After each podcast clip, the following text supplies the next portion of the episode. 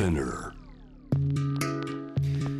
グローバーがお送りしております。J-Wave シャムダプラネット。この時間は海外在住のコレスポンデントから日本ではなかなかキャッチできない現地最新ニュースを届けていただきます。今夜は東南アジアの多民族多文化国家マレーシアの首都クアラルンプールへ回線をつなぎましょう。現地でマレーシア在住の日本人向け日本語ビジネスニュースマレーシアビズナビを配信している伊藤祐介さんです。伊藤さんもしもし。こんばんは伊藤です。よろしくお願いします。今クアラルンプールは何時でしょうか？今7時15分。です7時15分。時差1時間ということですね。今マレーシア大きな話題があるんですか？はい。あのムヒディン首相が辞任保守勢力が実権を掌握するっていうニュースが、まあ、最新の一番のニュースです。首相の辞任何があったんでしょうか？はい。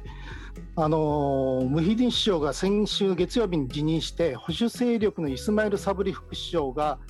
首相に昇格したんですけれどもうん。これあの日本のメディアはムヒディン首相が新型コロナ対策に失敗して支持を失ったっていうふうに大体単純化して書いてるんですけれどもうん。実はもっと裏に複雑な事情があるんですね。えー、どんなことがあるんですか？はい。あのそもそもの始まりは2018年の総選挙なんですがうん。縁故主義とか汚職追放を歌ってマハティールさんあの90歳過ぎて首相に復帰した人ですね。えこのマハティールさんがリベラル派を結集して保守系与党連合を破ったんですがえうん。その新政権が内部分裂を起こすんです。あの時大きな期待を集めてやっぱりマハティールさんがこのカリスマ性とキャリアでまとめたまとめきれてなかったんですか？はい、でその新政権内の構想に勝つためにかつて敵対していた保守勢力と手を組もうとしていたのがマハティールさんが率いるプミプルブミ党という政党のナンバー2だったムヒディンさんなんです。これ伊藤さんでもいやそこと手を組んだらマハティールさん怒るでしょまずいですよね。で、ねえマハティールさんはそうでムヒディンさんはこれあの勝手にやっちゃったんです。あらマハティールさんも政権維持のためならきっとよ了承してくれるだろうと。だだけどマハティールさんはなんでやねんっての怒ってやめちゃうんです。もう決裂したんですか？これマハティールさんが怒ってもムヒディンさん突っ張ったっていうのはどういうことなんだろう？例えばマハティールさんもそんなに政治生命このままずっと続かないだろうからここはもう自分がぶっちぎってやろう。そういうことだったんですか？まあね、いあのーいろいろ言われますけれども、うん。ええあのーそもそもが、あのーマハティールさんの政党ってあの少数政党だったんですね。えでマハティールさんの力でまとめてたっていう部分がありまして。えうん。でそれで、あのー政権を維持するために保守勢力これマレーの保守勢力なんですけれどもそれを連立に組み込むことで新たな連立を作って総理大臣になったわけなんですね。ムヒディンさんは、まあ、そのままはいそうして総理大臣に就任した、さあ、はい。そこから今度の辞任まではどんな流れがあったんでしょうか？はい、でその連立の相手ですけれども、まあ、こちらは巨大なんででその後も大臣ポストよこせとかですね。なんだかんだと要求されるわけです。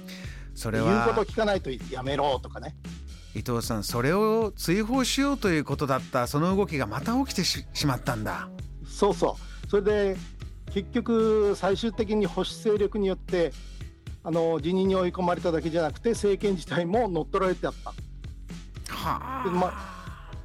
ちょうどですねハゲタカファンドから支援を受けたら結局会社から追い出されちゃった零細企業の社長さんみたいな感じですね。なるほどなこれ国民の方暮らしてる方はそういう気持ちで今見てるわけですか？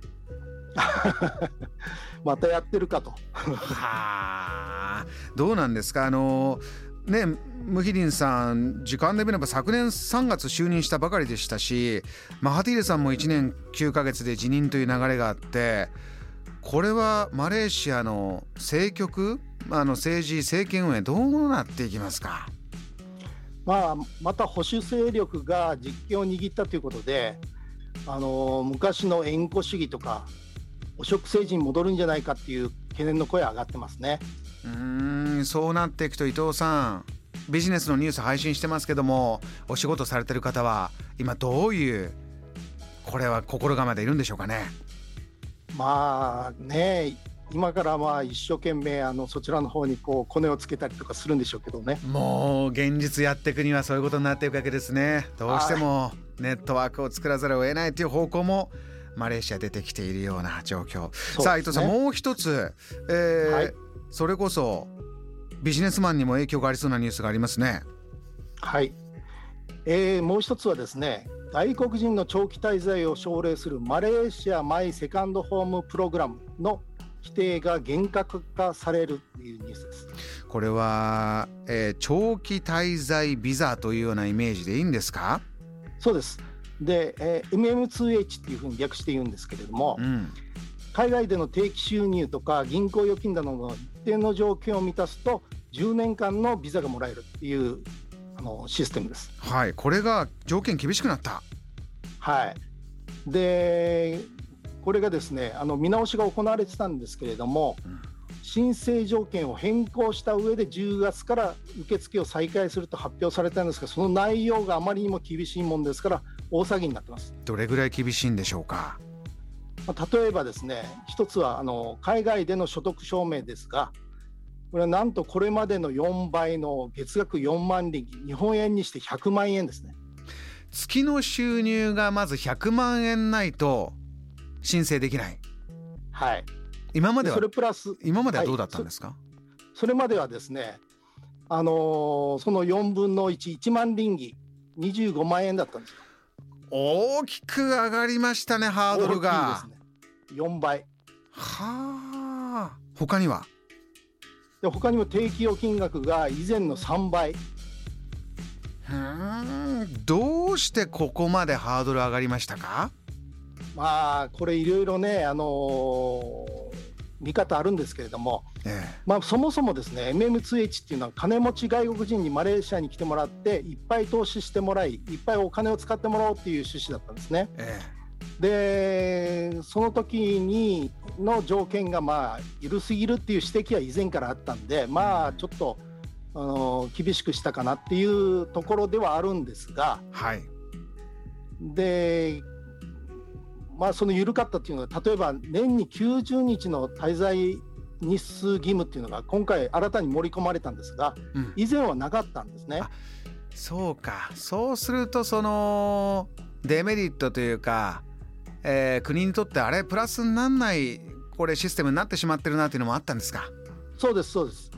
だからビザを取るだけ取ってマレーシアに住まないっていう人がいっぱいいたんですね。でこれじゃお金が落ちないわけです。なるほどそこで逆に舵を切ったらまあものすごい今度はハードルの高さになって。まあ、ビザの更新控えてる方ね、えー、泣いてる方もいるかもしれないし伊藤さんの周りにも影響出そうですか？いかがですか？はいあのこれはまあ間違いなくあの日本人のこの長期滞在者が減りますね。であのすでにビザを持ってる人も新しい条件を満たせないと更新できないですから、いずれ帰国しないといけないです。政局もある。そしてこういった世の中の変化大きなルールの変化もあるということで伊藤さん。また、えー、そちらから最新状況、えー、教えていただきたいと思います。今夜もありがとうございました、はい、ありがとうございました JAM The Planet